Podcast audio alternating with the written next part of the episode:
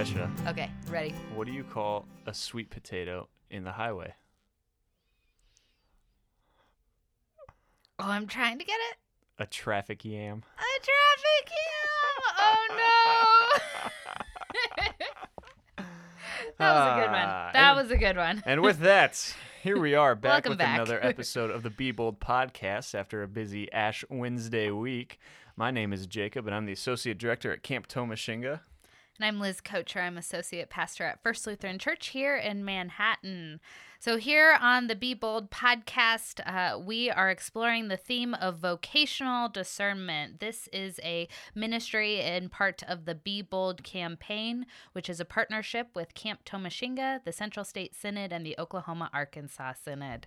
And so, we take young people on a bold journey of discernment. Uh, bold standing for begin, own, learn, and do. We help young people begin this journey of discernment through programs either at camp or through congregations.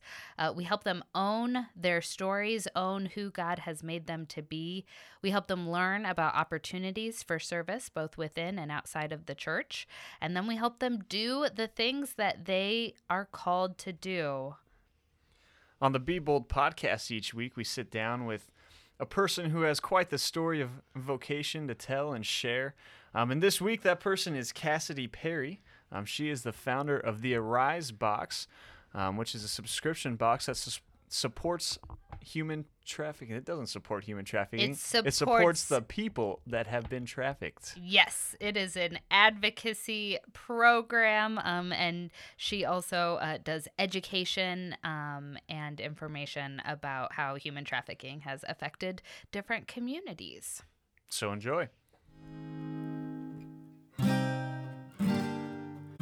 Well, uh, so what is your job as I introduce you? Sure.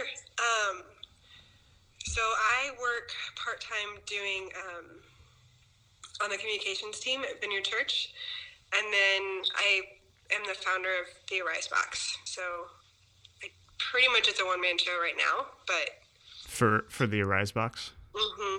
That's awesome. And how did you get started doing that? It started off. Um, I mean, the long story is it started off in college, and then trying to figure out what can I actually do about this big problem, and it got to the point of I am tired of waiting for the perfect like thing to fall in my lap to do something big. So care packages were something small that I could start doing, and um, then the subscription box came along after that to like help people get more involved with like, oh, here's a small thing you can do that actually has a big impact. Yeah, that is super awesome. Before we dive way too deep in that, why don't you tell me, Cassidy, a little bit about how you grew up, where you grew up, all those kinds of things. Sure. Um, I grew up in Kansas City and then um, went to college several different places, but ended up graduating in California, then coming back. Um, and how I is kind of an interesting question. I haven't heard that one. Um, I mean, I grew up in church and kind of had a general sense of like, I knew I wanted to do something that helped other people, and I just never knew what that was. And I'm still figuring it out. Like, it's still an ongoing journey of like, what does it look like for one life to impact another person's life? You Mm, know? yeah. If you, if somebody asked you that question right now, what would you, how would you answer that? The question of uh, how does one person's life impact another? Yeah, I'm sure it's something that's changed as you've gone Yeah. through your journey, but at this point right now, where do you think that is? Um, for a long time, I think I thought it had to be really formal. Like it had to be part of my job title.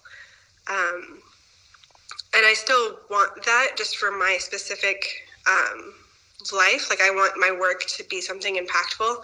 But I also am starting to learn like there's a huge impact just in talking to another person and really listening to them and then encouraging them with like oh god has gifted you with this or like i see this amazing character quality in you and just helping people see the value and the good that they have inside themselves that god's placed there and um, so that they feel more encouraged to walk that out. Yeah, that's super awesome and really even better that you say that because all of the be bold stuff we do out at camp is really encouraging and um, trying to bring out those gifts in other people. Um, so it's Yeah. awesome that through what you do, it's kind of the same mission. Um, and so you do the Arise box, and what kind of people does that help? So the um, the subscription box itself helps fund care packages um, that go to human trafficking survivors. Right now, they're all based in America, and um, they I usually just save them all up and then send them right around Christmas time. And so I've just partnered with Safe Homes, and um, I just call and ask how many girls do you have right now, and do you guys want some care packages? Um, and then the subscription box itself is filled with things that are doing something good in the world. So if it's ethically made or helps people, you know, use less like plastic, or if it's uh, giving back in some way, then I try to help show people other ways to, to shop and make an impact. And if they're passionate about, you know, zero waste, then try to have something represented that helps them go further in that. That is so awesome, Cassidy. Um, what kind of gave you the idea? You said you just wanted to help people, and this is something small, um, but I feel like there had to have been somebody or something else that happened in your life that pushed you in this direction, and specifically to helping those who have been trafficked. Um, there's been a lot of people, honestly, and it's a lot of like. I think part of why I think it's important to be there for somebody else in a small way is a lot of people in my life may have just said one or two things that helped me take a step, and I mean, I can't point to one particular person that was like they gave me this idea because it was this mixture of years of hearing like first I was just helping out a friend who let me go to a documentary video watching thing that I was introduced to human trafficking. And then years later, somebody else mentioned, like, you know, care packages are something that survivors really need. And then somebody else was talking about, like, what does it look like to give people just a moment of fun and, like, just something that helps them relax a little bit. Um, which a lot of the stuff in the care packages tries to balance like practical needs and like hey you're still a person like you might enjoy this Yeah, yeah, um, yeah so it's been it's been a mix of things that's really cool. Did you have a business background from college, or is this something you just kind of picked up on the fly? um, i don't. My degree is actually public relations and journalism. And then um, my, my parents have owned small businesses like that kind of were a blend of like a hobby and a business. So i've had the idea in my head of like oh this is a thing. Like you can just start something and, and do it.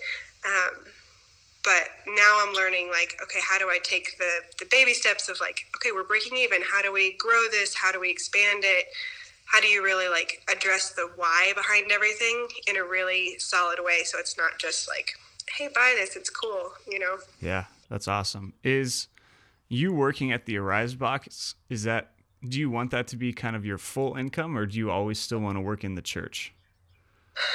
Um, a month ago, I would have said I wanted it to be my full income. Um, and I'm still, I would be fine with that. Because there's a lot more that I want to expand into, including like traveling and telling stories and um, doing some videos and stuff like that. But there is something nice about having your foot kind of in both worlds, where it's like there is some stability and community that you can have that doesn't just depend on like when you're running a business it feels so much more pressure and like Mm, it's hard to build a team around everything and there's something nice about just experiencing a team without having to be leading it yeah. Um, and you're the only person that does Arise box right now, right? Is that what you said? right now yeah my mom's been nice enough to help me out with like packing boxes or keeping receipts in a solid place but yeah most of it's uh, me Yeah. Well, you can't beat having family on your side.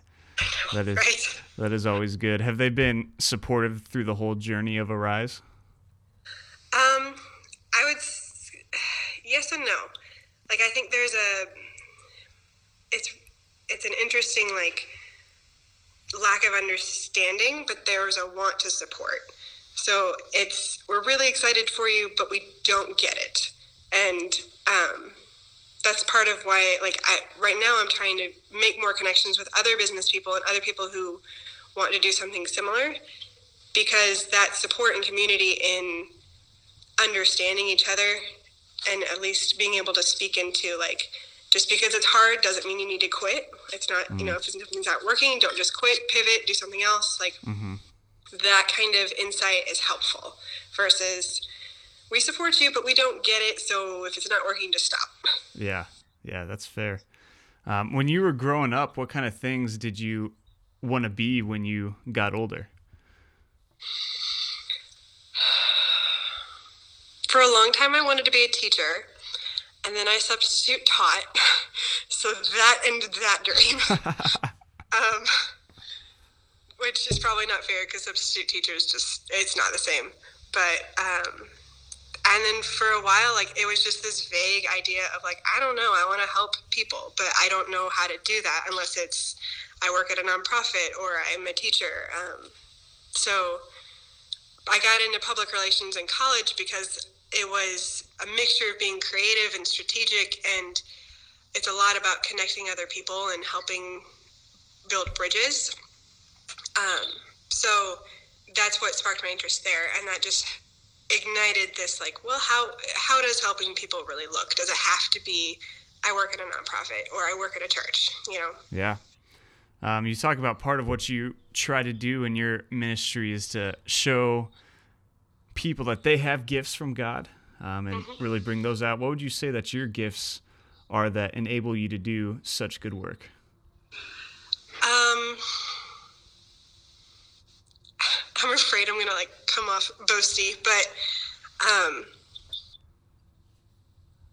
so I've been, a, I try to be a very good listener, and I try to listen with my whole self. Like there's a difference mm. between hearing and then listening and trying to connect the dots for people of like, hey, you know, a week ago you said this and like this really sparked your interest. Like, have you thought about doing that?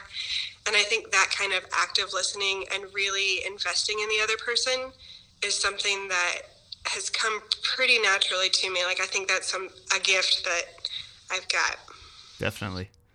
That's really awesome. And I can see from just this conversation and maybe the one other time I've met you, I can really get that vibe that you're you're that kind of person that's always there to listen and be there for somebody and support. So I'm really grateful for what you do in this community. Um, it's awesome that there's people like you out there.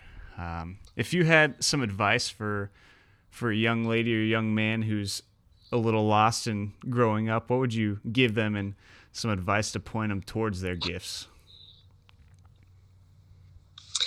That is a good question. Um, I think it starts with a couple of things. The first thing that comes to mind is like what sparks you. Like, you know how there are some things that just make you feel alive and you could do that thing forever and you lose track of time. Like, if you have something like that in your life, keep pursuing that and try to figure out like what is what does this look like as a career or as a hobby or like how could I continue doing that? Mm. Um, but then like for me, I I never had. I'm mediocre at a lot of things. I'm not great at anything, and I think for a long time that held me back because I thought I had to have like the thing that I'm fantastic at. I'm better than everybody else at, but I think being around other people and really starting to see like you're skilled at this and I'm skilled at this. Like let's work together. That's I mean being feeling lost is a lot of trial and error. And there is an impatience that I feel sometimes because I'm like, oh no, I just turned 30. Like, I'm supposed to have X, Y, and Z figured out, and I'm still not there. And it's almost this like timer is running out.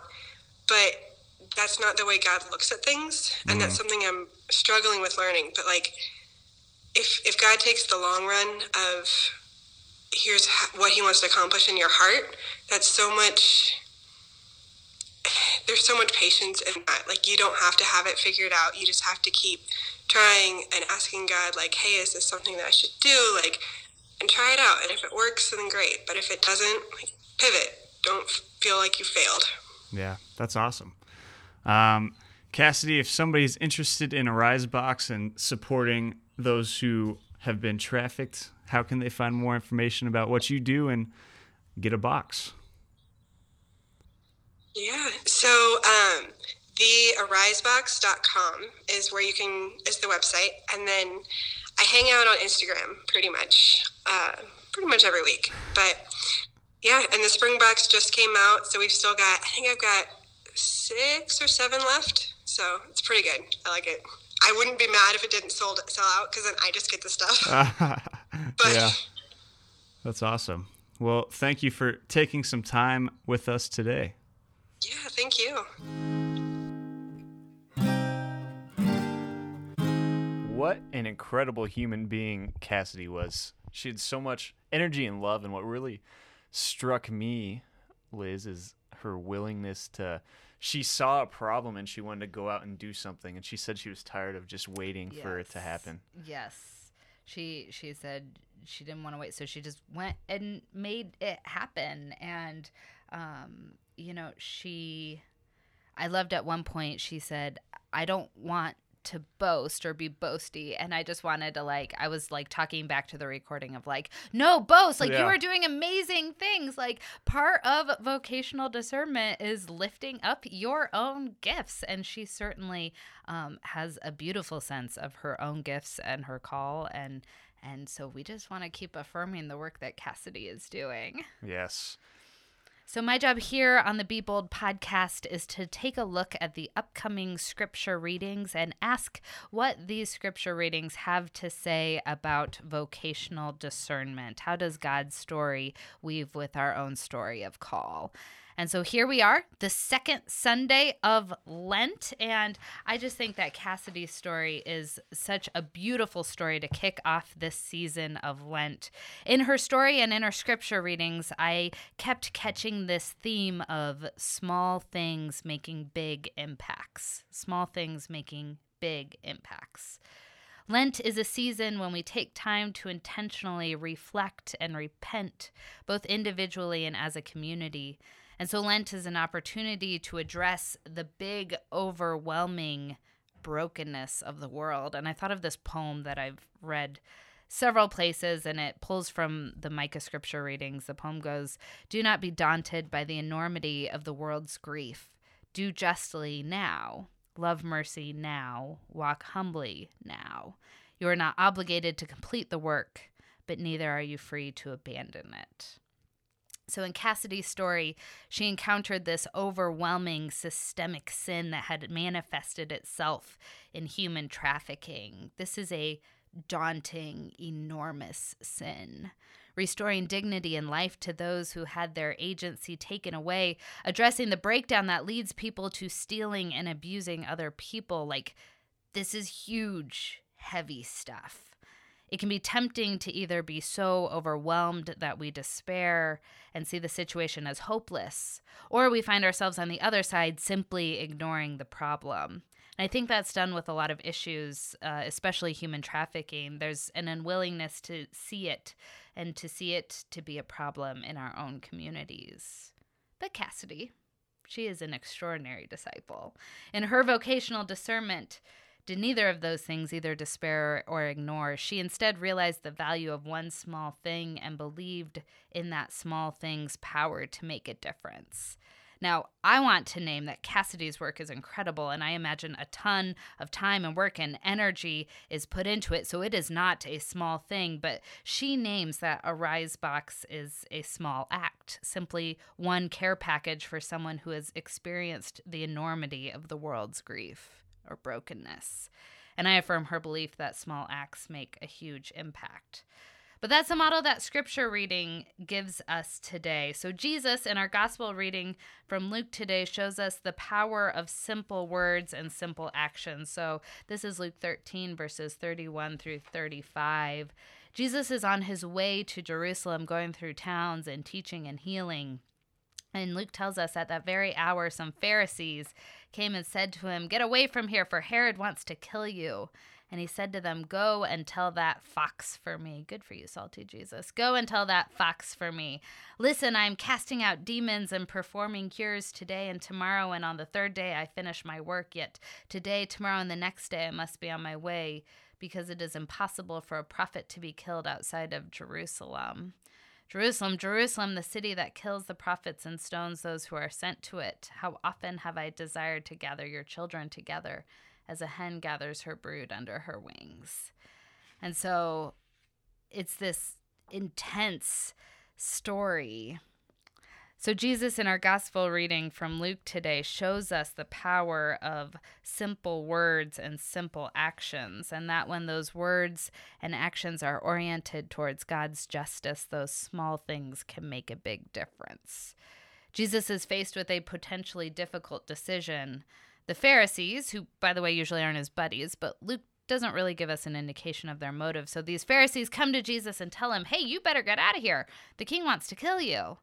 See, Herod is threatened by Jesus' power. Herod knows that his power is safe only in a system of injustice.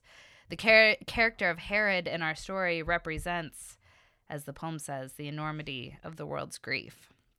And Jesus is making a bold act of resistance in one small act, simply remaining on his path to Jerusalem. He doesn't incite violence. He doesn't amass an army to defeat Herod or call on, you know, great winds and storms and whatever power we've seen from God to call on to defeat Herod. He instead knows that his small acts of ministry, healing individual people, staying on his walking path to Jerusalem, he knows that these acts will make all the difference. He also knows it's probably not going to go smoothly for him. He foretells his own death here. But as we are an Easter people, we know that these small acts that bring us to Jerusalem will bear the eternal, beautiful, world altering consequence of the resurrection. So, God also promises us that small acts can make a big difference in our Old Testament reading this weekend from Genesis. So, in this story, Abram, not yet Abraham, and I am looking at Genesis 15, verses 1 through 12 and 17 through 18. So, in this story, Abram, not yet Abraham, is lamenting to God because God has promised him the inheritance of a whole people and land. And Abram believes God is not living up to God's end of the deal. Abram laments that he has no offspring, and God tells him to go outside and count the stars, that each innumerable star will be a fulfillment of God's promise. Each star will be a descendant. It's beautiful. The author of Genesis takes us from this one small, seemingly insignificant family, Abram and Sarai, and immediately takes us up to the cosmic galaxies. It's this promise of what God can do. God can make the impact of one person multiplied to the breadth of the cosmos. And so that's what we see with Cassidy. In her vocational journey, she has seen how God has called her to make one small impact. And she has faith and confidence to trust that it makes a difference. She's been guided by the principles of dignity and respect to know that in order to help heal people's bodies and lives, they must also have healing in their heart and soul. I personally was inspired by her confidence when she named how she sometimes worries, like, I should have it figured out by now. Mm. Jacob, you yeah. ever experienced that? I know I certainly have. But then, of course, she realizes that God's plan for us doesn't work like that. I hear that same concern echoed in Abram's lament to God, like, shouldn't it be working out by now? And God, of course, reminds Abram and us that God's promises work on their own time, but always hold fast. So we are reminded in Scripture and by the witness of our contemporary disciples like Cassidy, that hearing God's call might bring you to one simple, perhaps small thing, but that these are the signs of God's love that make a huge impact. So now, time for the challenge. Good. I had good. warned Jacob that the challenge, I have two challenges. One is a fun one, one is a tough one. We'll start with the tough one. Um, so, my first challenge to you is to name honestly where those places of brokenness are in our own world. Lent is this time of repentance and reflection for communities. And so we must honestly name where that brokenness lies. Yeah. Any ideas? I think I'm glad you gave me a warning because this is such a big thing to think on. But Yeah. one place where I really see this, and I'm reading a Lenten devotional that speaks of this, Right on. um, and just kind of where I see a lot of brokenness is in people's lack of communication and lack of Mm. willing to communicate Yeah. and they they see the other whether whether it's a conservative or, or a liberal Mm. that's the other whether it's somebody that's homosexual that's the other and they're just the lack of willingness to communicate and Mhm. hear that story and Yeah. um, see see something else and Mhm. i think if we were able to find ways to communicate a lot of communities would be Right. a lot better Right. And that, I mean, that all comes down to seeing the image of God mm-hmm. in someone else, you know? Yeah. It's hard for me to, well, sometimes it's hard for me to see the image of God in someone who, uh, you know, believes this certain way or, or votes this certain way or, you know, watches these certain news channels or whatever it is. Um, and to remember, like, they're God's children too.